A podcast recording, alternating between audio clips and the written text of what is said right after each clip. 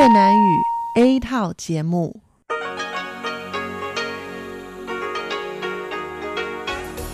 Đây là Đài Phát thanh Quốc tế Đài Loan rờ tê i.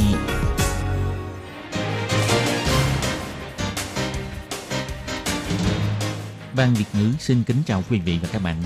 Đây là chương trình Việt ngữ Đài Phát thanh rờ tê i được truyền đi từ Đài Loan.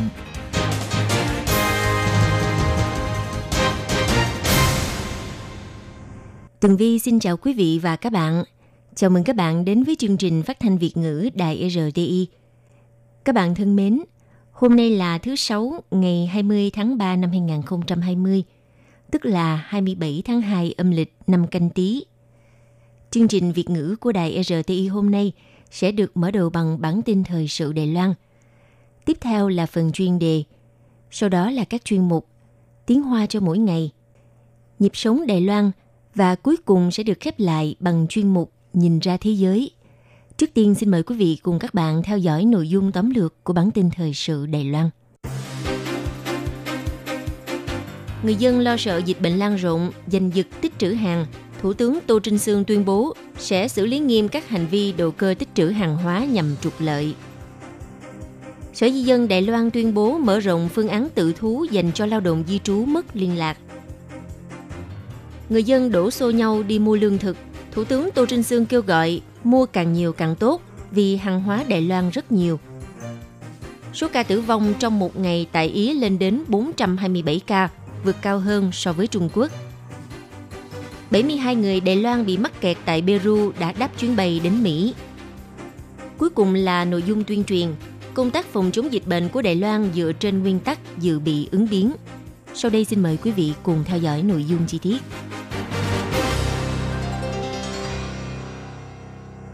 Sau khi Đài Loan có số ca nhiễm cô vít mười chín vượt trên một trăm ca, người dân bắt đầu hoang mang đổ xô đến các siêu thị lớn để mua hàng tích trữ. Ngày hai mươi tháng ba, Thủ tướng Tô Trinh Sương đến tham dự hội nghị chất vấn thi hành chính sách tại Viện Lập pháp. Trước giờ diễn ra hội nghị, Thủ tướng tiếp nhận phỏng vấn của giới truyền thông.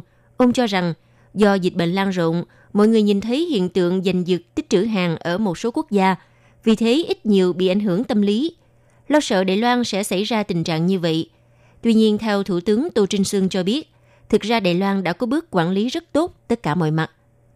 Thủ tướng Tô Trinh Sương cũng nói thêm, nếu như mọi người không đi ra ngoài tiêu thụ thì hãy mua đồ về nhà nấu ăn, hãy mua nông sản của Đài Loan, ủng hộ cho nông nghiệp Đài Loan. Ông nói,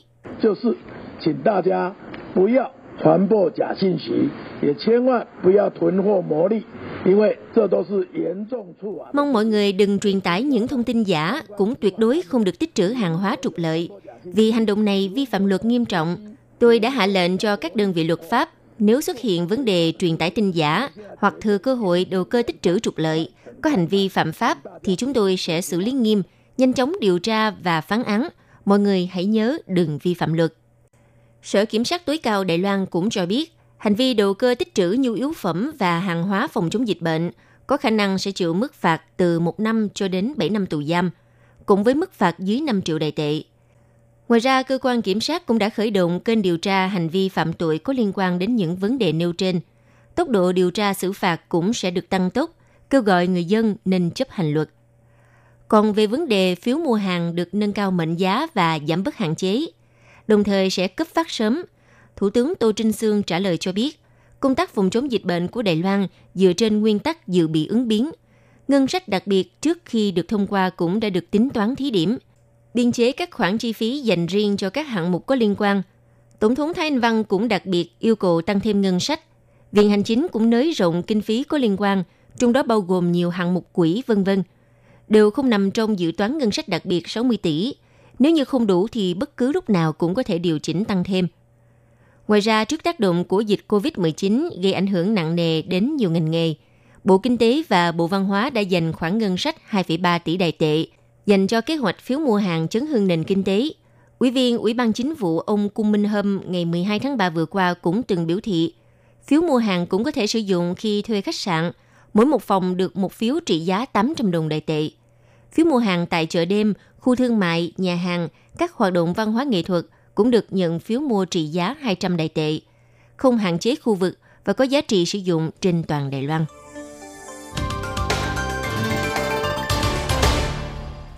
Vào ngày hai mươi tháng ba, Sở Di dân tuyên bố sẽ mở rộng phương án tự ra trình diện dành cho lao động di trú mất liên lạc. Phương án này được triển khai từ ngày một tháng tư cho đến ngày ba mươi tháng sáu. Người nước ngoài quá hạn cư trú tại Đài Loan chỉ cần tự đi đến Sở Cảnh sát hoặc cơ quan Sở Di dân trình diện sẽ được hưởng khoan hồng, không giam giữ, không hạn chế thời gian cấm nhập cảnh Đài Loan, mức phạt thấp nhất chỉ với hai nghìn đài tệ. Kêu gọi người nước ngoài quá hạn cư trú hoặc lao động di trú mất liên lạc nhanh chóng đến trình diện, tránh tạo nên lỗ hổng trong công tác phòng chống dịch bệnh. Dịch viêm phổi covid mười chín đang lan rộng toàn thế giới. Sau khi phát hiện ca nhiễm covid mười chín thứ ba mươi hai là một lao động di trú bất hợp pháp, thông tin này gây hoang mang dư luận. Nhiều người e ngại đối tượng lao động di trú mất liên lạc vì lo sợ bị bắt giữ, nên dù có bị nhiễm bệnh cũng không dám đến bệnh viện. Đây chính là lỗ hổng trong công tác phòng chống dịch bệnh. Theo thống kê của Sở Di dân, hiện tại có khoảng bốn mươi tám nghìn lao động di trú mất liên lạc tại Đài Loan. Giám đốc Sở Di dân ông Chung Cảnh Côn kêu gọi người nước ngoài quá hạn cư trú hoặc lao động di trú mất liên lạc hãy nhanh chóng đi trình diện, hoặc có bất cứ khó khăn cần hỗ trợ hãy gọi ngay đến đường dây nóng của Sở Di dân không tám không không không hai bốn tám tám một. Xin nhắc lại đường dây nóng của Sở Di dân không tám không không không hai bốn tám tám một hoặc đường dây nóng Bộ Lao động một chín năm năm để nhận được sự trợ giúp kịp thời. Giám đốc Sở Di dân ông Chung Cảnh Côn nói.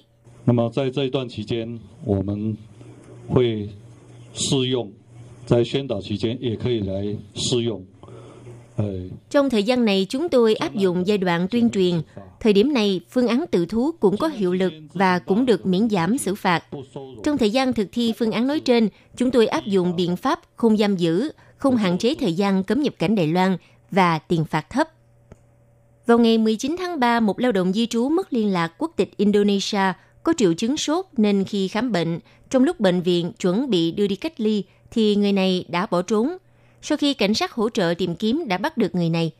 Hiện lao động di trú mất liên lạc này đã được tiến hành xét nghiệm và đang tạm giam giữ cách ly. Tổ trưởng Sở Di dân ông Trương Văn Tú nói.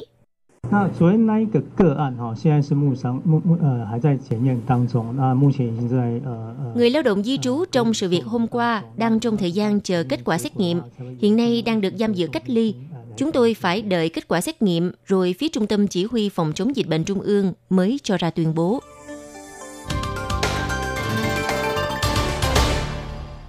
Trước tình hình dịch viêm phổi covid mười chín lây lan nhanh chóng, người dân e ngại Đài Loan không thể kiểm soát tốt dịch bệnh. Vì vậy, trong những ngày gần đây, đã đổ xô nhau đi mua hàng hóa thực phẩm tích trữ sẵn. Sau khi thông tin truyền thông liên tiếp đưa tin người dân mua sạch cả siêu thị, Thủ tướng Tô Trinh Sương đã đăng tải bài viết trên trang Facebook với nội dung mua càng nhiều càng tốt, hàng hóa rất nhiều. Kho lương thực quốc gia dự trữ đến chín trăm nghìn tấn lương thực. Số lượng dự trữ rất đủ để cung cấp cho nhu cầu người dân. sáu mươi phần trăm sản lượng của các nhà máy sản xuất giấy vệ sinh trong nước cũng đủ cho toàn Đài Loan sử dụng, bán mãi không hết. Thủ tướng Tô Trinh Sương nói, Đài Loan đồng thời cũng được mệnh danh là quốc gia hoa quả, quốc gia cá, quốc gia sản xuất thực phẩm gia công lớn. Trước những tác động của dịch viêm phổi covid mười chín khiến cho tình hình kinh tế phát triển chậm lại, cũng là lúc khuyến khích người dân nên tích cực mua sắm, ủng hộ cho nhà nông và các doanh nghiệp. Đây cũng là động lực kích thích tăng trưởng nhu cầu nội địa.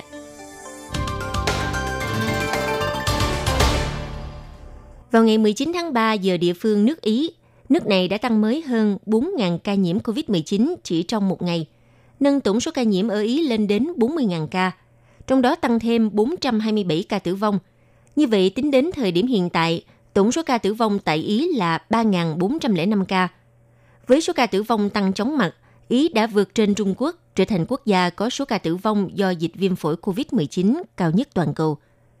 Trong khi đó, thi thể người bệnh tại tỉnh Bergamo, vùng Lombardy, nhiều đến nỗi các khu nghĩa trang bị quá tải. Thủ tướng Ý ngài Giuseppe Conte vào ngày mười chín tháng ba cho biết, biện pháp phong tỏa toàn quốc kéo dài đến hai mươi lăm tháng ba. Trường học sẽ đóng cửa đến ngày ba tháng tư, theo như kế hoạch ban đầu, tuy nhiên có khả năng sẽ gia hạn thêm. Dịch bệnh viêm phổi covid mười chín đang tiếp tục lây lan khắp thế giới. Nhiều quốc gia đã lần lượt áp dụng biện pháp quản chế biên giới. Hiện có một trăm ba mươi hai du khách quốc tịch Đài Loan bị mắc kẹt tại Peru. Ngày hai mươi tháng ba, Bộ Ngoại giao Đài Loan cho biết, Trong số đó có bảy mươi hai người đã tự bỏ tiền thuê máy bay thương mại bao chuyến rời khỏi Peru. Chuyến bay đã hạ cánh tới sân bay Miami, Mỹ. Sau đó, hành khách sẽ phân biệt chuyển máy bay bay về Đài Loan. Người phát ngôn Bộ Ngoại giao Ouyang An biểu thị, chính phủ Peru tối ngày mười lăm tháng ba tuyên bố, từ không giờ ngày mười sáu tháng ba, ban bố lệnh khẩn cấp quốc gia trong mười lăm ngày, tạm ngừng toàn bộ hoạt động vận chuyển du khách quốc tế bằng đường hàng không, đường bộ, đường sông ngòi đến ngày ba mươi mốt tháng ba, khiến cho một số du khách Đài Loan bị mắc kẹt tại Peru. Bà Ouyang An cho biết, hiện đã có bảy mươi hai người Đài Loan thuộc ba đoàn du lịch và một số khách du lịch tự túc sau khi đáp chuyến bay bao chuyến cất cánh lúc hai mươi ba giờ ngày mười chín tháng ba giờ Đài Loan đã thuận lợi rời khỏi Peru và hạ cánh đến sân bay Miami, Mỹ vào lúc năm giờ sáng ngày hai mươi tháng ba giờ Đài Loan. Sau đó sẽ phân biệt lên các chuyến bay khác để trở về Đài Loan. Bà Ouyang An cho biết thêm, do Peru đang thiết lập lệnh giới nghiêm, quản chế sự đi lại của người và phương tiện giao thông, kể cả sự thông hành của các chuyến bay. Vì thế, chuyến bay bao chuyến phải trình chính phủ Peru xin cấp giấy phép thông hành hàng không và lệnh thông hành đường bộ. Cũng nhờ sự nỗ lực hỗ trợ của văn phòng đại diện Đài Loan tại Peru, người dân Đài Loan bị mắc kẹt tại Peru mới thuận lợi rời khỏi Peru về nước. Ngoài ra, sau khi thống kê, tổng số một trăm ba mươi hai người Đài Loan mắc kẹt tại Peru, văn phòng đại diện cũng đã thiết lập kênh liên lạc trực tuyến trên điện thoại với mục đích kịp thời cung cấp thông tin quản chế kiểm dịch của chính phủ Peru cho mọi người. Hiện vẫn còn sáu mươi người Đài Loan ở lại Peru. Họ cho biết hiện không có nhu cầu rời khỏi Peru. Văn phòng đại diện sẽ giữ liên lạc mật thiết và cung cấp hỗ trợ khi cần thiết. Các bạn thân mến, phần cuối của chương trình ngày hôm nay là bài tuyên truyền phòng chống dịch bệnh covid mười chín với nội dung như sau. Công tác phòng chống dịch bệnh của Đài Loan dựa trên nguyên tắc dự bị ứng biến.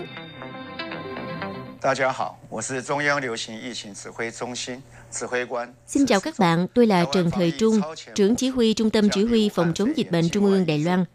Công tác phòng chống dịch bệnh của Đài Loan dựa trên nguyên tắc dự bị ứng biến, mang hiệu quả giảm ca lây nhiễm từ nước ngoài và giảm rủi ro lây nhiễm cộng đồng. Chỉ cần đồng hành với chính phủ, chúng ta đủ tự tin để đánh bại dịch bệnh. Thông qua nguyên tắc phòng chống dịch bệnh xuyên bộ ngành dự bị ứng biến, đã tăng cường giám sát tình hình diễn biến dịch bệnh, tăng cường quản chế nhập cảnh tại cửa khẩu biên giới. Để mang lại môi trường sống an toàn cho mọi người, chính phủ nỗ lực đảm bảo đầy đủ tài nguyên phòng chống dịch bệnh, tăng cường năng lực y tế và vật tư phòng dịch dồi dào, quán triệt công tác phòng chống dịch bệnh trong cộng đồng, tăng cường theo dõi sức khỏe những đối tượng có rủi ro lây nhiễm cao. Ngoài ra, càng thắt chặt giám sát thông tin giả, tăng cường đối thoại với người dân, giảm sự lo sợ khủng hoảng trong người dân. Chính sách phòng dịch cần sự ủng hộ của mọi người, cùng đoàn kết bảo vệ sức khỏe cho mọi người, mọi nhà. Tôi cũng xin cảm ơn người dân trong thời khắc gian khó này đã chung tay góp sức với chính phủ cùng phòng chống dịch bệnh.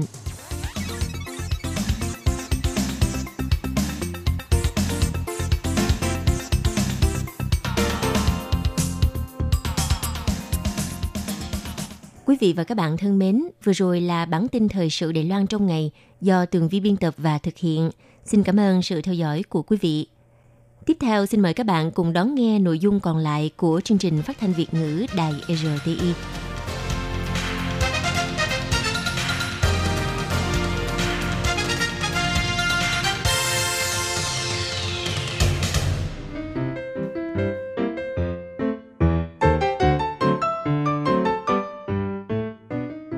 Quý vị và các bạn thính giả thân mến, chương trình phát thanh tiếng Việt của Đài Phát thanh Quốc tế Đài Loan rờ tê i được truyền thanh ba buổi tại Việt Nam, mỗi buổi phát một tiếng đồng hồ. Buổi phát chính vào lúc sáu giờ đến bảy giờ tối hàng ngày giờ Việt Nam qua tần số ét vê chín nghìn bốn trăm hai mươi lăm ki lô héc với sóng dài ba mươi mốt mét. Buổi phát lại lần thứ nhất vào hôm sau chín giờ tới mười giờ tối qua tần số ét vê chín nghìn sáu trăm hai mươi lăm ki lô héc với sóng dài ba mươi mốt mét.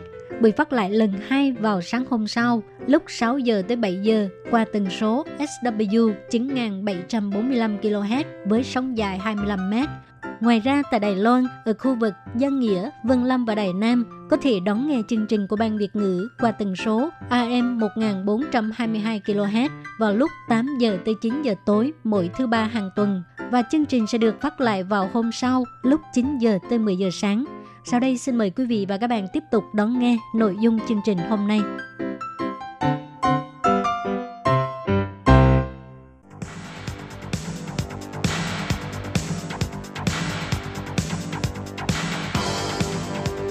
Đây là đài phát thanh quốc tế Đài Loan rờ tê i, truyền thanh từ Đài Loan.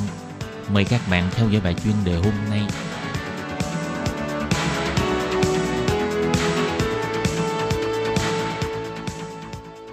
Lệ Phương xin chào các bạn, các bạn thân mến. Trong bài chuyên đề hôm nay, Lệ Phương sẽ đem đến bài viết với nội dung Quy cách và triển vọng của đạo luật về Đài Bắc.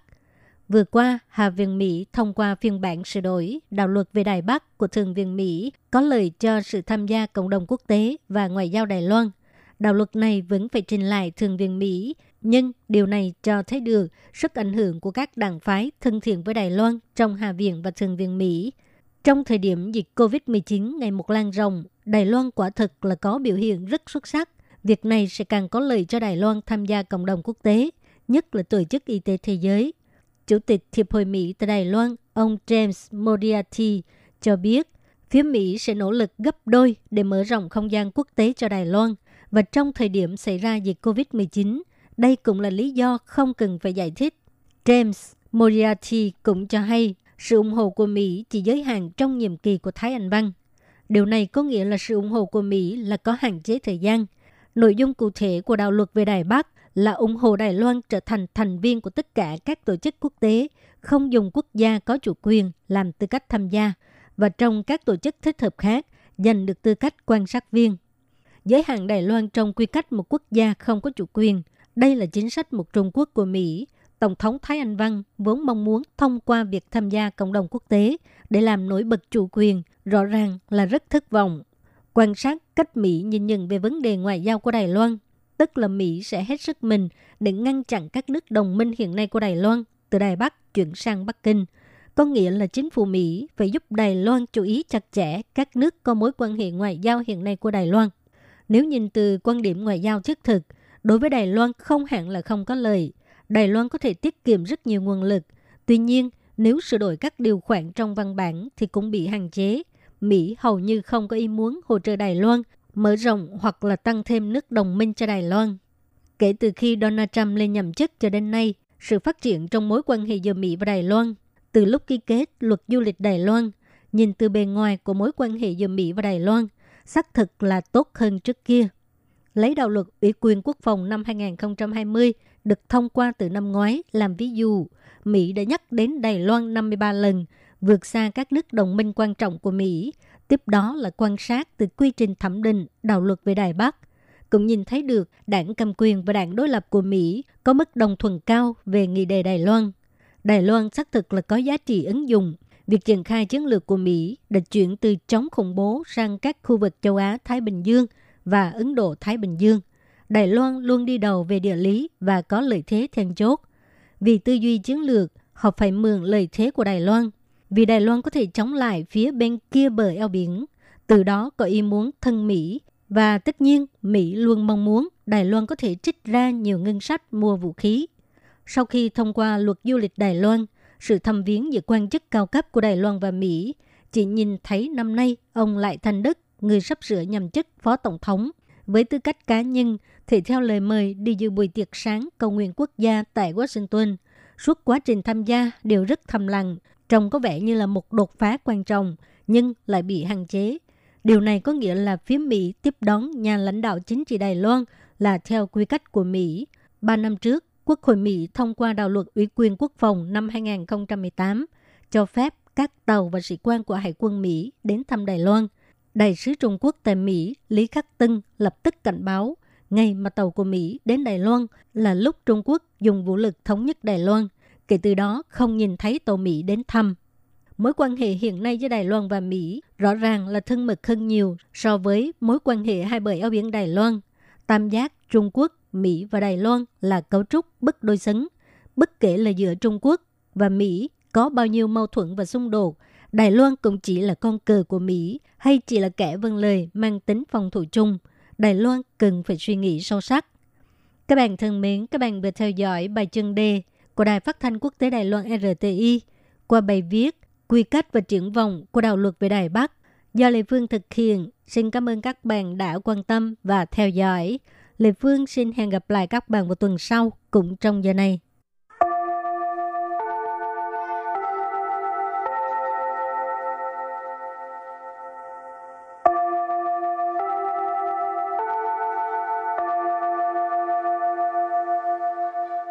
xin mời quý vị và các bạn đến với chuyên mục Tiếng Hoa cho mỗi ngày do Lệ Phương và Thúy Anh cùng thực hiện.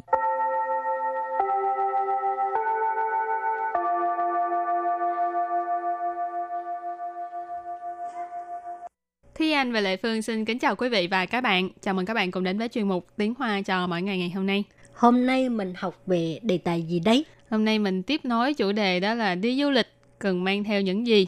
Lần ừ. trước mình có nói là đi du lịch mang theo dầu gội, sữa tắm vân vân. Ừ. Ừ. Hôm Thì... nay cũng là nói về dầu gội, sữa tắm vân vân. Ừ. Thì trước tiên mình sẽ có một cái mẫu đối thoại ngắn ha. Ừ.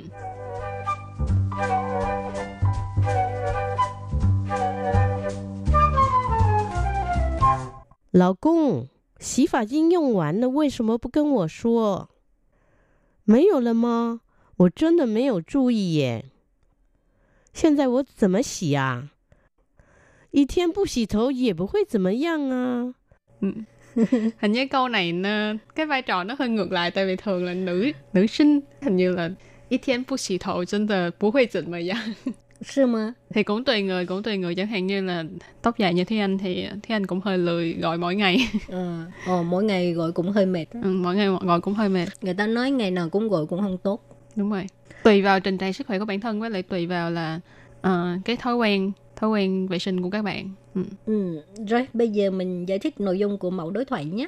Lão công, 洗发精用完了为什么不跟我说? Lão công. Lão công, tức là ông xã ơi, uh, chồng ơi, yeah. anh ơi. Yeah. Cái này tùy là các bạn là bình thường gọi uh, chồng của mình là gì thôi. Uh-huh. Ừ. Thì lão công nghĩa là ông xã, chồng. Xí phả chinh. Xí phả chinh là dầu gội đầu. Dùng hoàn lợ. Dùng là sử dụng. Cho nên dùng hoàn lợ, tức là dùng hết rồi.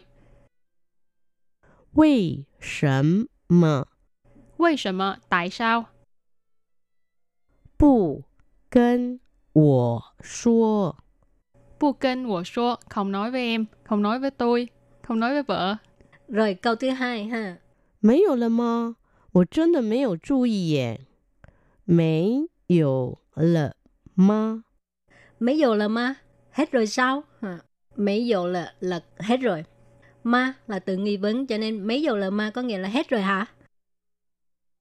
Chân tờ. Chân tờ là thực sự ha. Mấy dầu. Mấy dầu, không có. Chú ý. Ừ. Chú ý là chú ý. Dẹ. Dẹ, ngữ khí tự. Wo chân tờ mấy dầu chú ý dẹ.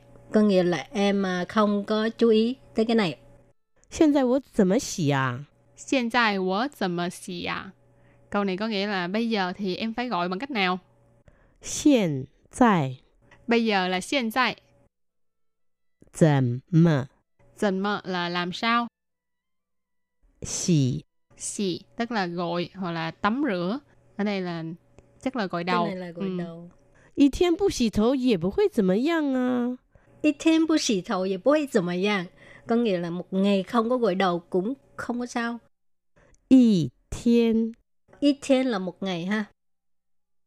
Bù xì thấu. Bù xì thấu là không có gội đầu. Xì thấu, gội đầu ha. Dễ bù hui dầm mờ yang. Dễ bù hui dầm mờ yang. Cũng sẽ không có sao hết. À. Cho nên câu này á, ít thêm bù xì thầu thì bù hơi dùm ở dạng là một ngày không gội đầu cũng không có sao hết. Ừ. Nhiều người mà có thói quen ngày nào cũng gội á, mà không có gội được rất là khó chịu. Đúng rồi đó. Ừ. Đúng rồi. Trước đây thì em cũng có cái thói quen là nhất định là mỗi ngày đều phải gội đầu. Ừ. Nhưng mà sau này thì... Uh... tiết kiệm dầu gội đầu. Không, sau này thì mới để tóc dài đến như vậy, chứ trước đây cũng là dài vừa phải thôi. Ừ. Nên uh, cũng tùy. Với lại em cảm thấy là sống ở Đài Bắc thì cái không khí, với lại em không có thường xuyên chạy xe. Cho nên à. tóc nó không có dễ bị rối, không có vướng, không có ừ. dơ, không có dễ dơ như trước đây. Ừ. Cho nên không cần phải ngày nào cũng uh, gội đầu ha. Rồi tiếp tục mình học những từ uh, có liên quan tới uh, xì thổ dụng phẩm. Ừ. Thì không phải xì thổ là uh, quan xì dụng phẩm. Quan xì dụng phẩm đó là những cái vật dụng để vệ sinh cá nhân. À, hồi nãy mình có nói là chỉ phà chiến là dầu gội đầu, thì thường là các bạn giống như Thúy Anh, tóc dài. Cần, rất là cần một thứ. À, rất là cần, ngoài dầu gội đầu ra rất là cần dầu xả. Khu phá rượu. Khu phá rượu. Khu phá rượu, tức là dầu xả. Mu yu rượu. Mu yu rượu. Mu yu rượu có nghĩa là sữa tắm. Phế dạo. Phế dạo. Phế dạo là xà phòng. Rất là đơn giản ha, những cái này bình thường mình ngày nào cũng dùng tới, cho nên nếu mà học đây là phải nhớ liền ha. Rồi ngày nào khi mà mình lấy cái dầu gội đầu, mình phải nhớ đọc tiếng Hoa. Mình lấy cái sữa tắm, mình cũng đọc tiếng Hoa. Hai ba lần như vậy là sẽ nhớ. Ừ. Rồi bây giờ mình đặt câu cho mấy cái từ này đi, ba từ thôi, ba ừ. từ vựng. Từ đầu tiên đó là dầu xả, khu phá rượu. 你知道好的护发乳是哪一种吗? 你知道好的护发乳是哪一种吗? Câu này có nghĩa là à, bạn có biết loại dầu xả nào là tốt không? 你 你 là bạn. 知道 知道 là biết. 好的护发乳 好的护发乳 护发乳 này mình có nói là dầu xả, cho nên đằng trước 好的 à, tức là cái tính từ bổ sung nghĩa cho cái từ khu phá rượu này, tức là loại tốt, loại dầu xả tốt. Sì. Sì là chủng. Chủng thì là cái ý chỉ là cái lượng từ, cái chủng loại, cái loại. Cho nên nãy chủng là loại nào. Má. Má là từ để hỏi đặt ở cuối câu. Cho nên câu này ghép lại là bạn có biết loại dầu xả nào là tốt không? Rồi, tiếp tục uh, xin đặt câu cho từ mu yu rượu, tức là sữa tắm ha. 你都用哪一种沐浴乳? 你都用哪一种沐浴乳? Có nghĩa là bạn thường à, dùng cái loại sữa tắm nào? Dùng. Dùng. Hồi nãy mình học qua rồi ha. Sử dụng. 哪一种? 哪一种 tức là loại nào? Câu hồi nãy Thúy Anh cũng vừa mới giải thích. 沐浴乳. Cái 沐浴乳 tức là sữa tắm. Rồi câu thứ ba là đặt câu với từ phí trọ, tức là xà phòng. 这种肥皂很香,你拿去用吧. 这种肥皂很香,你拿去用吧. Câu này có nghĩa là loại xà phòng này rất là thơm, bạn lấy đi dùng đi, bạn lấy đi xài đi. À. 这种 这种 là loại này. 肥皂 肥皂 là xà phòng. 很香 很香 香 là thơm. Hình là một cái phó từ chỉ mức độ, có nghĩa là rất thơm. Nì ná chư dùng bà. Nì ná chư dùng bà. Ná chư là à, lấy đi, dùng là sử dụng. Cho nên nì ná chư dùng bà là bạn cứ lấy đi, bạn lấy đi xài đi. Rồi thì à, bài học hôm nay chúng ta đã học được rất là nhiều, rất là nhiều từ vựng về cái à, đồ dùng vệ sinh cá nhân. À, nhưng mà trước khi chấm dứt bài học hôm nay, xin mời các bạn ôn tập lại nhé.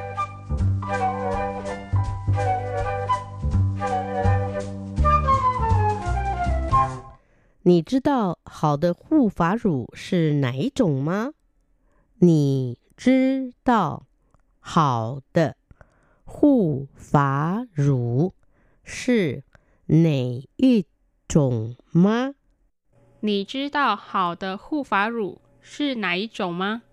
Câu này có nghĩa là à, bạn có biết loại dầu xả nào là tốt không? Nì dou yòng nǎi zhǒng mù yù rủ? Nì dou yòng nǐ yī zhǒng mù yù rủ.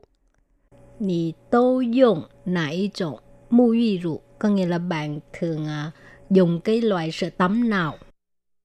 这种肥皂很香,你拿去用吧. 这种肥皂很香,你拿去用吧. 这种肥皂很香,你拿去用吧. Câu này có nghĩa là loại xà phòng này rất là thơm, bạn lấy đi dùng đi. Rồi và bài học hôm nay đến đây cũng xin tạm chấm dứt. Cảm ơn các bạn đã đón nghe. Bye bye. Bye bye.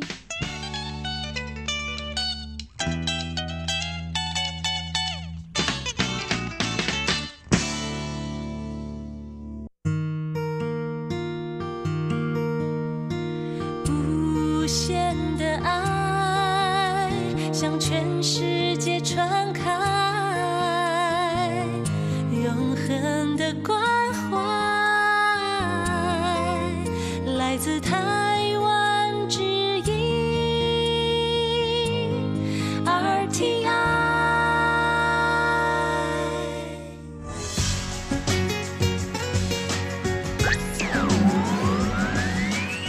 Quý vị đang đón nghe chương trình Việt ngữ Đài R T I truyền thanh từ Đài Loan.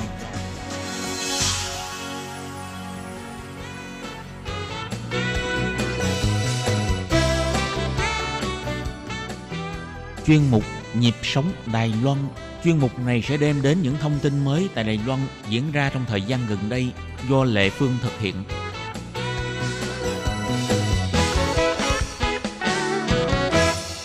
Các bạn thân mến, trong chuyên mục Nhịp sống Đài Loan hôm nay, khách mời của chúng ta là một chàng trai trẻ tên là Diệp Vĩ Lâm. Thì trước đây Lâm làm việc ở Macau và sau đó thì sang Đài Loan du học. Và hiện giờ thì Lâm đang làm việc tại một cái tổ chức phi lợi nhuận chuyên hỗ trợ lao động nhập cư.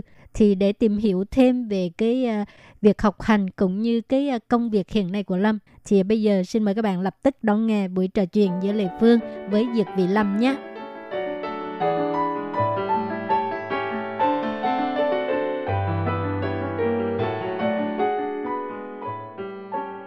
Xin chào Lâm.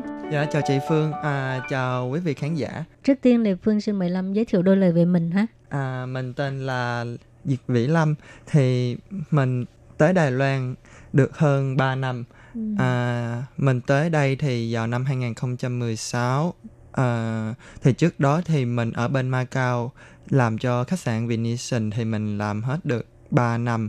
Rồi sau đó thì mình quyết định là đi học tiếp cao học, cho nên mình đã xin học bổng của chính phủ Đài Loan. Rồi mình năm hai không một sáu thì mình nhận được học bổng, với lại mình cũng nhận được uh, mình apply trường Đại học Quốc gia Đài Loan ở bên này, cũng nhận được là thư đồng ý của họ là mình sẽ được nhập học. Cho nên năm hai không một sáu thì mình bắt đầu qua đây theo học ngành chính sách công. Thì mình tốt nghiệp vào năm hai không một chín, vào tháng một, rồi mình bắt đầu đi làm. Bây giờ mình đang làm cho một tổ chức phi lợi nhuận ở bên này, thì ừ. chuyên là hỗ trợ cho lao động nhập cư. Ừ.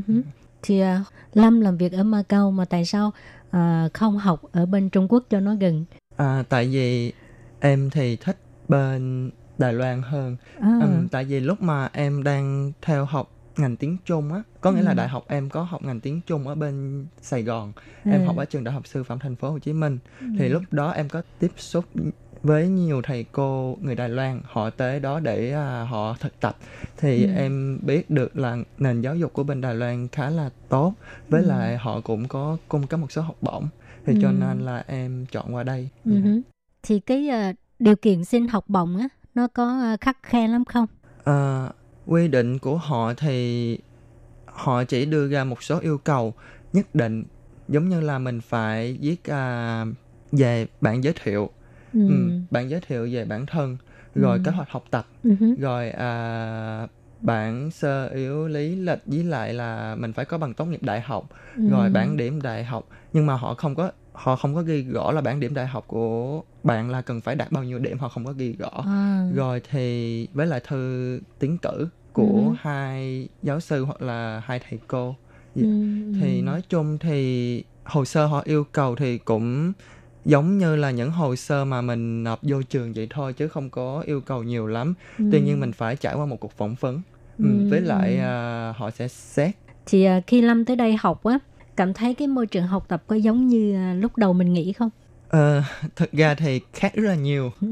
Tại vì uh, em thì học ở bên Việt Nam, thì như mọi người cũng biết, bên Việt Nam thì đa số học ở trường đại học thì thầy cô thì sẽ ở trên giảng, bục giảng giảng, ừ. và học sinh ở dưới thì nghe. ghi nghe ghi chép hoặc là ngồi chơi. Có nhiều người thì nói là thầy cô tiến sĩ gây mê thì cứ ngồi đó thì nói chuyện hoặc là ngủ gục, ừ. rồi thì tới giờ ra về thì về. Nhưng ừ. mà học thạc sĩ bên này thì nó khác, có nghĩa là vừa mới vô học, bắt đầu một môn mới thì thầy hoặc là cô sẽ cho mình một danh sách các loại sách hoặc là các loại tạp chí khoa học mình cần phải đọc trong hàng tuần. À. Rồi mình phải về nhà, mình phải tự đọc, mình phải tự tìm kiếm. ừ. Rồi sau đó cứ mỗi tiết lên là mình sẽ báo cáo, ừ. thảo luận, báo cáo và thảo luận. Với ừ. lại một lớp thì khoảng chỉ có hơn mười mười bảy người, mười bảy, mười tám người, lớp uh-huh. của em là chỉ có mười bảy, mười tám người, cho nên mỗi một tiết học đều phải tham gia thảo luận hoặc là báo cáo. Cho uh-huh. nên là mỗi tuần mình đều phải làm việc cực lực. Với uh-huh. là mình cũng không chỉ học là một môn hoặc là hai môn mà mình phải học tới ba bốn môn.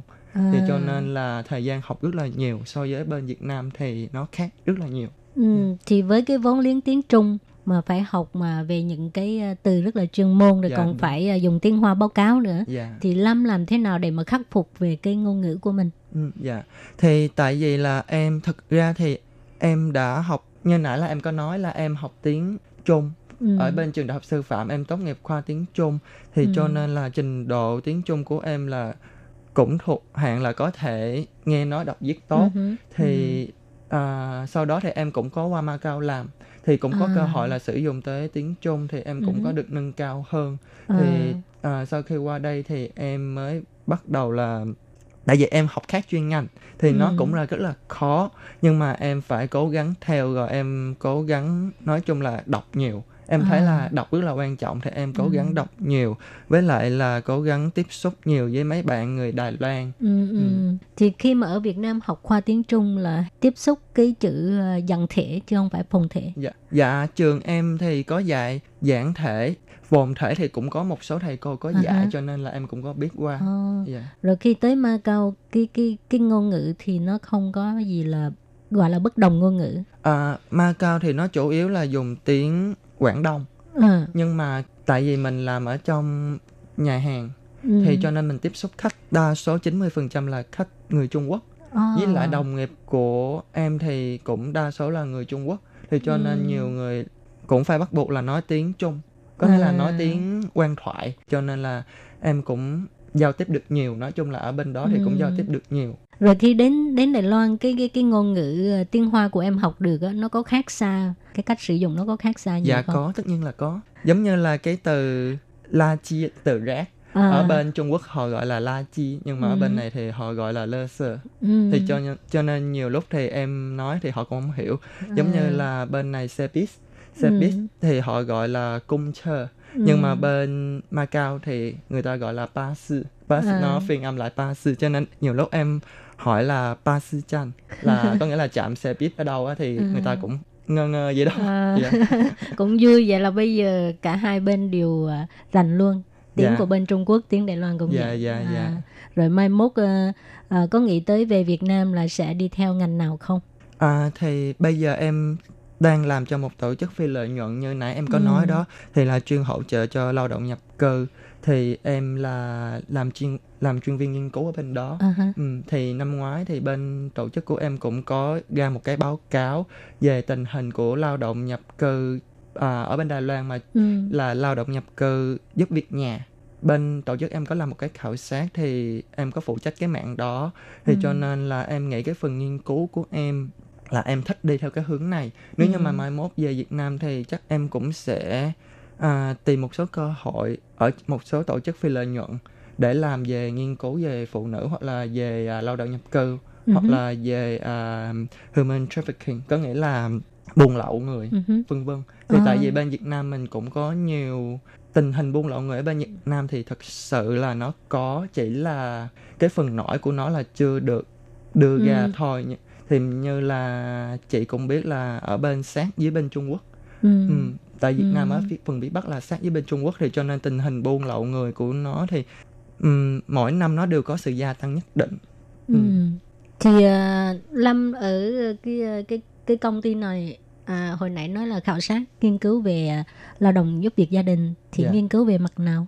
À, tại vì bên Đài Loan thì cho tới năm ngoái là chưa hề có một cái bản báo cáo hoặc là một cái khảo sát về tầm vĩ mô, có nghĩa là à, lấy lấy sample, có nghĩa là lấy à, số lượng lớn khảo sát, lấy uh-huh. số lượng lớn khảo sát về tình hình lao động của họ ở bên này, giống như là điều kiện lao động, rồi à, họ có bị bóc lột hay không, uh-huh. rồi khi họ bị bóc lột họ có muốn được hỗ trợ hay không, rồi uh-huh. khi mà họ hỗ trợ thì họ sẽ nhận được những hỗ trợ gì, hoặc là họ sẽ tìm đến những nguồn hỗ trợ nào, hoặc là họ có biết là ở Đài Loan có những cái nguồn hỗ trợ đó hay không.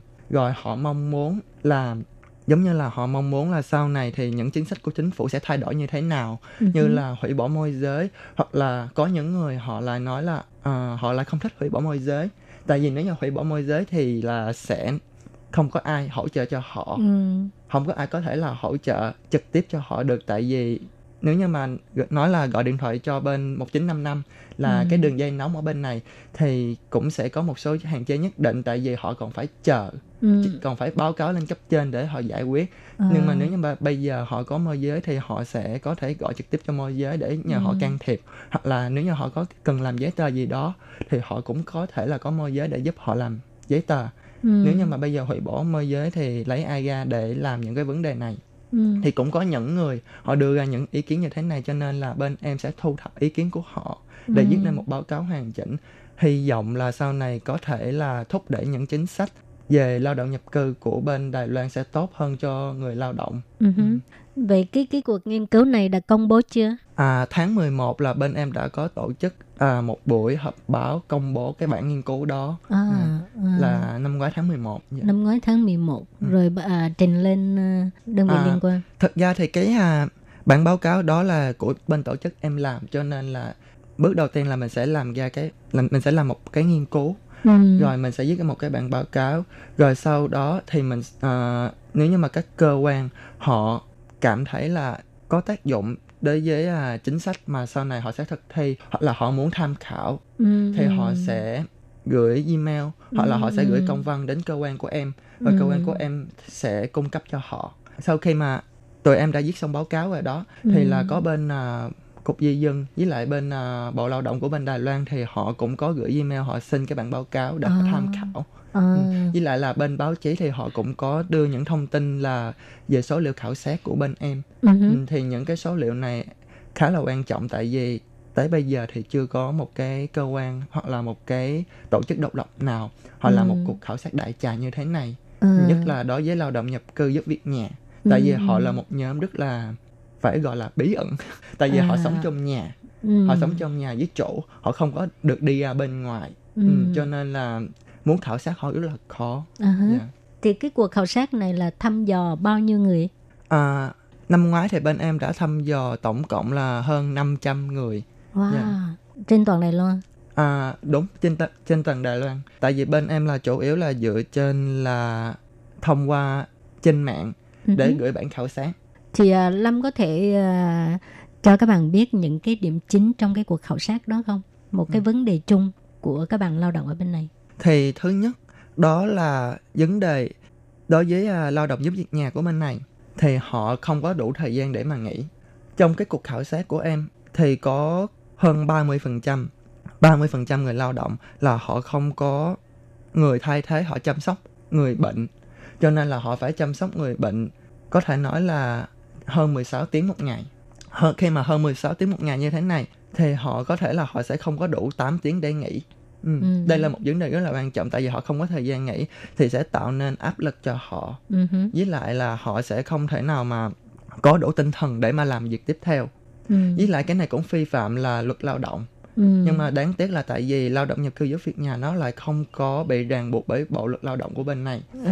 Thì cho nên là họ có làm mười sáu tiếng hoặc là họ có làm mười tám tiếng đi chăng nữa thì cái đó cũng là thỏa thuận giữa họ với bên chủ. Ừ. Nhưng mà nói là thỏa thuận thôi, thật ra thì cũng là sự áp đặt của bên chủ đối với họ, tại vì họ qua đây họ muốn kiếm tiền.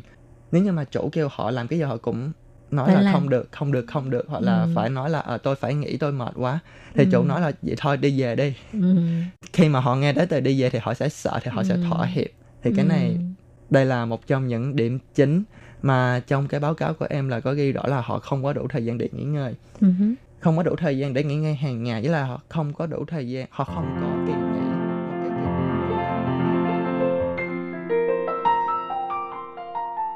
Các bạn thân mến, những lời chia sẻ của bạn Lâm rất là bổ ích phải không nào? Nhưng mà đáng tiếc là thời lượng của chương trình có hạn, cho nên uh, buổi trò chuyện giữa Lệ Phương với chàng trai trẻ Diệp Vĩ Lâm xin tạm ngừng ngang đây. À, tuần sau các bạn nhớ tiếp tục đón nghe những lời chia sẻ của bạn Lâm nhé. Cảm ơn các bạn rất nhiều.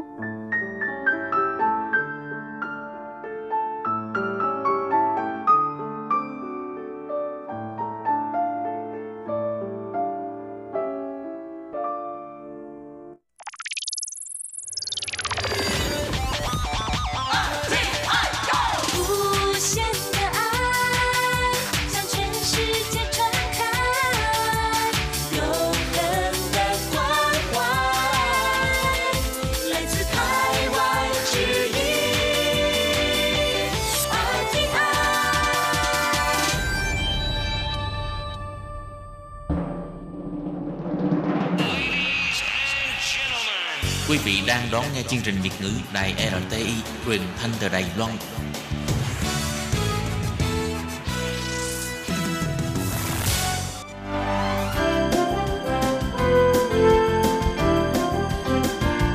Xin mời quý vị và các bạn đến với chuyên mục Nhìn ra thế giới. Chuyên mục này gồm những nội dung liên quan đến quốc tế.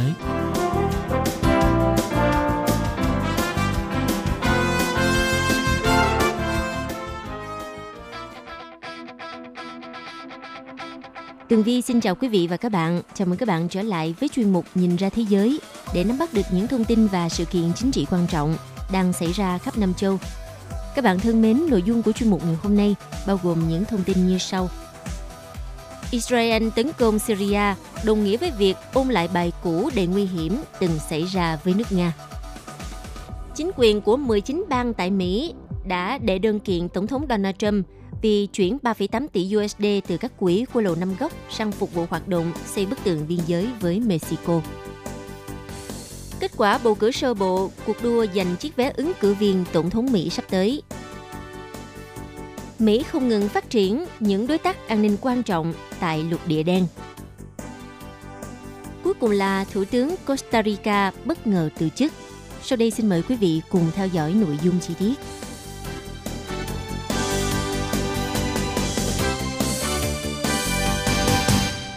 Thưa quý vị, trong vụ tấn công mới nhất của Israel nhằm vào Syria, Israel được cho là dùng lại chiến thuật từng gây đau thương cho quân đội để né tránh đợt phản đòn từ hệ thống phòng không Syria. Theo hãng thông tấn rờ tê i cho biết, hai máy bay dân sự trên hành trình tới Qatar suýt biến thành lá chắn sống để các chiến đấu cơ Israel tránh đòn phản công từ hệ thống phòng không Syria. Trong khi các chiến đấu cơ Israel phóng tên lửa từ không phận Lebanon nhằm vào hàng loạt mục tiêu nằm ở thành phố Homs thuộc miền Trung và Kenitra thuộc miền Nam của Syria vào đêm ngày bốn tháng ba vừa qua. Hai máy bay dân sự đã phải nhanh chóng thay đổi đường bay để tránh bị trúng tên lửa từ hệ thống phòng thủ Syria. Cụ thể là hai máy bay dân sự phải đổi đường bay là máy bay chở hàng mang số hiệu Q R tám hai chín bốn của Qatar trên hành trình tới Doha từ Basel của Switzerland và máy bay chở khách Q R bốn một chín cất cánh tới Doha từ Beirut ở Lebanon.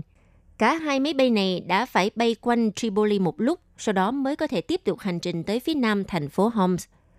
Israel lâu nay biện minh các cuộc không kích của nước này nhằm vào lãnh thổ Syria là để đánh bom những mục tiêu của Iran.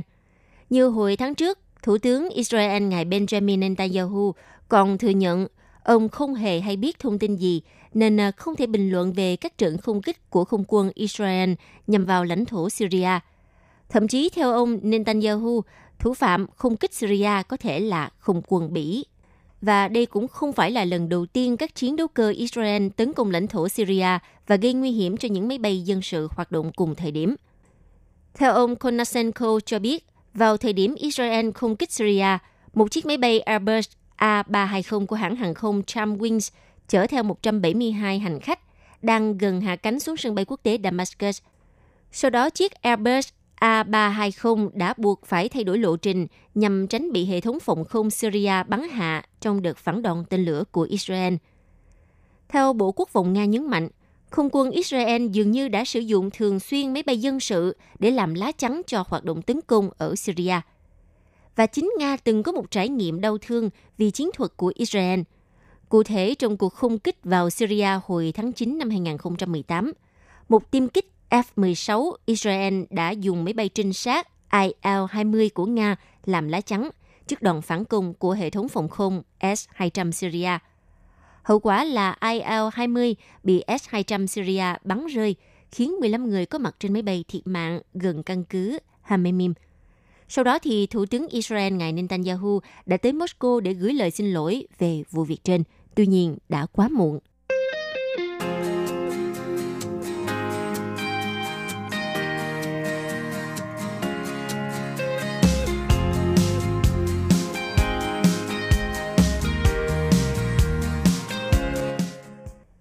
Chính quyền mười chín bang tại Mỹ vừa đệ đơn kiện Tổng thống Donald Trump vì ông đã chuyển ba phẩy tám tỷ đô la từ các quỹ của Lầu Năm Góc sang để phục vụ hoạt động xây dựng bức tường biên giới với Mexico. Vụ kiện diễn ra sau khi ông Donald Trump vào đầu tháng hai năm hai không hai không này thông báo sẽ chuyển ba phẩy tám tỷ đô la từ các quỹ của Lầu Năm Góc sang dự án xây bức tường biên giới. Đây là năm thứ hai liên tiếp nhà lãnh đạo Mỹ Donald Trump có bước đi như thế. Trước đó vào hồi năm hai không một chín, Tòa án tối cao Mỹ đã ra phán quyết đứng về phía chính quyền của ông Donald Trump sau khi nhà lãnh đạo này ban bố tình trạng khẩn cấp quốc gia ở biên giới và chuyển hơn sáu tỷ đô la ngân sách quốc phòng sang cho việc xây dựng bức tường biên giới.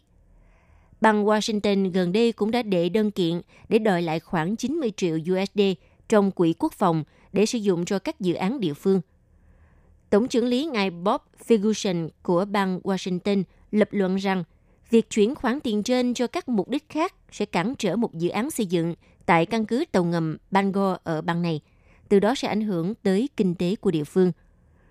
Một thẩm phán liên bang sau đó cũng ra phán quyết ủng hộ bang Washington và khẳng định phán quyết của bà không mâu thuẫn với phán quyết trước đó của tòa án tối cao.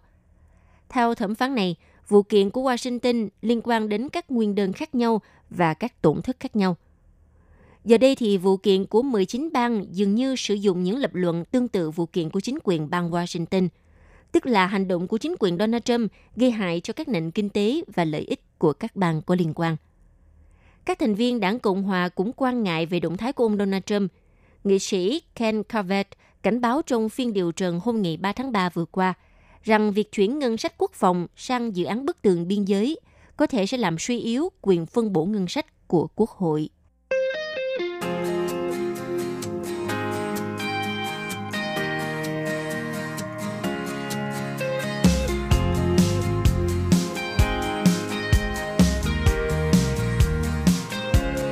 Theo kết quả cuộc bầu cử sơ bộ vào ngày siêu thứ ba của đảng Dân Chủ do truyền thông Mỹ công bố vào chiều ngày bốn tháng ba vừa qua, cựu phó tổng thống ngài G. Bander đã giành thắng lợi quan trọng tại Texas, nơi cùng California và hai bang có số lượng đại biểu lớn nhất. Đây là chiến thắng thứ mười của ông G. Bander trong tổng số mười bốn bang và vùng lãnh thổ Samoa của Mỹ, tiến hành bầu cử sơ bộ vào ngày ba tháng ba. Trước đó, thì cựu phó tổng thống Mỹ đã liên tiếp dẫn đầu tại các bang Virginia, Alabama, Oklahoma, Tennessee, Minnesota, Arkansas, Bắc Carolina, Massachusetts và Maine. Bên cạnh đó, thượng nghị sĩ Bernie Sanders chiến thắng trong các cuộc đua nội bộ đảng Dân Chủ tại các bang California, Vermont, Colorado và Utah. Còn cựu thị trưởng thành phố New York, tỷ phú Al Bloomberg chỉ thắng tại vùng lãnh thổ Samoa. Như vậy, đường đua vào Nhà Trắng của đảng Dân Chủ đã rõ nét hơn với hai ứng cử viên sáng giá là cựu phó tổng thống G. Bander và thượng nghị sĩ Bernie Sanders. Trong khi đó, thì đảng Cộng Hòa đã hủy một số cuộc bầu cử sơ bộ trong ngày siêu thứ ba do không có ứng cử viên nào cạnh tranh với tổng thống đương nhiệm Donald Trump.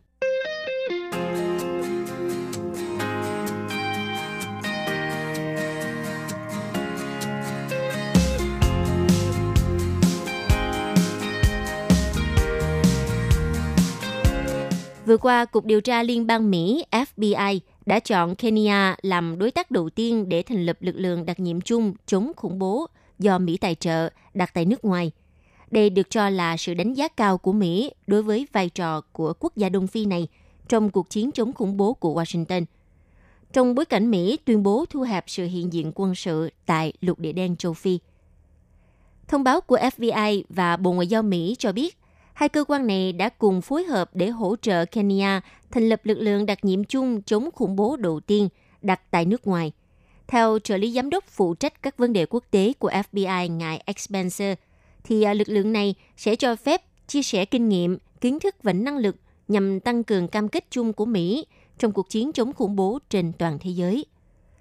Lực lượng đặc nhiệm chung chống khủng bố do Kenya đứng đầu sẽ là lực lượng điều tra chống khủng bố đa cơ quan, có trụ sở tại thủ đô Nairobi. Theo chương trình này, thì bốn mươi hai chuyên gia điều tra được tuyển chọn của Kenya sẽ tham gia khóa huấn luyện chống khủng bố chuyên sâu kéo dài mười hai tuần tại Học viện F B I ở Quantico, bang Virginia.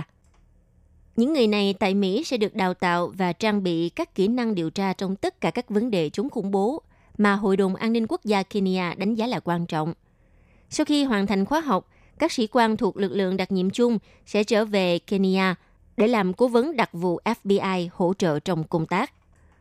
Có thể nói sáng kiến thành lập lực lượng đặc nhiệm chung chống khủng bố tại Kenya được đưa ra sau khi xảy ra vụ tấn công khủng bố của tổ chức Al-Shabaab nhằm vào khách sạn Ducity Two ở Nairobi hồi đầu năm ngoái. Kể từ khi Kenya cử quân đội tham gia lực lượng của Liên minh châu Phi bảo vệ chính phủ hợp pháp của Somalia từ năm hai không một một, thì nhóm Al-Shabaab có liên hệ với Al-Qaeda thường xuyên thực hiện các vụ đánh bom xe và các hình thức tiến công khác ở Kenya, cũng như ở thủ đô Mogadishu của nước láng giềng Somalia. Al-Shabaab đã gia tăng các vụ tấn công khủng bố tại miền đông Kenya, dọc đường biên giới với Somalia. Mối đe dọa khủng bố khiến cho cảnh sát Kenya được đặt trong tình trạng báo động cao. Và Mỹ mới đây cảnh báo các phần tử cực đoan có thể đang lên kế hoạch tiến công một khách sạn lớn ở thủ đô Nairobi của Kenya. Bộ Ngoại giao Mỹ đã khuyến cáo các công dân Mỹ ở quốc gia Đông Phi phải thận trọng để tăng cường cảnh giác khi lưu trú tại các khách sạn chung quanh Nairobi. Và sự tăng cường hợp tác giữa Kenya và Mỹ diễn ra trong bối cảnh Washington thông báo bắt đầu cân nhắc cắt giảm sự hiện diện quân sự tại châu Phi, thay vào đó là các nguồn lực khác. Lộ Năm Góc đã công bố kế hoạch rút hàng trăm binh sĩ khỏi châu Phi sau hai thập kỷ tập trung vào các hoạt động chống khủng bố, nhằm chuyển các nguồn lực sang giải quyết các thách thức khác đang nổi lên đối mặt với Washington. Mỹ hiện có sáu nghìn nhân viên quân sự ở châu Phi. Chỉ huy các lực lượng Mỹ tại châu Phi, tướng Cloutier cho biết, sự điều chỉnh đầu tiên sẽ là thay thế một phần trong đơn vị bộ binh. Có khoảng tám trăm binh sĩ, với số lượng tương đương các cố vấn và chuyên gia huấn luyện quân sự để hỗ trợ các lực lượng sở tại ở một số quốc gia châu Phi. Mặc dù có kế hoạch điều chỉnh và thu hẹp việc triển khai binh sĩ ở châu Phi, song thực tế thì Mỹ vẫn coi một số quốc gia ở châu lục này là đồng minh quan trọng trong cuộc chiến chống khủng bố. Hòa bình và an ninh ở châu Phi gắn liền với lợi ích của Mỹ. Bởi vì vậy, lục địa đen châu Phi tiếp tục vẫn là một điểm quan trọng trong bản đồ an ninh của Mỹ.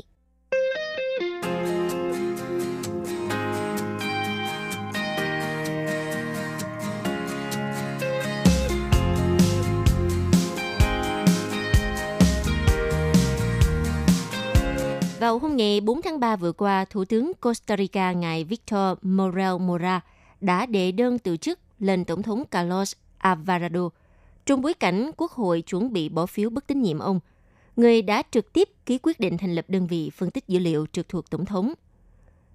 Đơn vị này được thành lập vào ngày mười bảy tháng hai vừa qua và ngay lập tức vấp phải làn sóng chỉ trích dữ dội vì cho rằng đây là công cụ xâm phạm những thông tin cá nhân của công dân. Thủ tướng Morales lập luận rằng với các thủ tục bỏ phiếu bất tín nhiệm đang được tiến hành, ông đã mất dần vị thế hợp hiến để thúc đẩy các sáng kiến của chính phủ trước Quốc hội. Hãng thông tấn a pê dẫn nhận định của giới quan sát cho rằng việc Thủ tướng Morel Mora, người luôn được xem là cánh tay phải của Tổng thống Carlos Alvarado từ chức, là nhằm giảm bớt áp lực đối với nhà lãnh đạo này.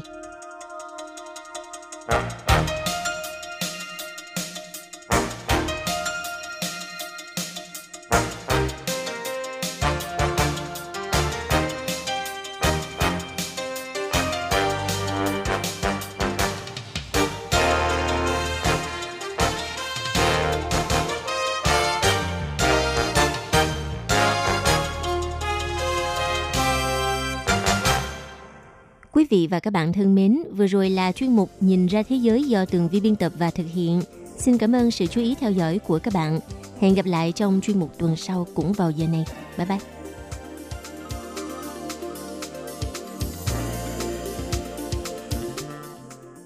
Quý vị và các bạn thân mến, sau đây là email của Ban Việt ngữ c t v a r t i chấm o r g chấm t w, hộp thư truyền thống của Ban Việt ngữ Việt Nam Miss, pê ô Box một hai ba gạch ngang một chín chín, Taipei một một một chín chín.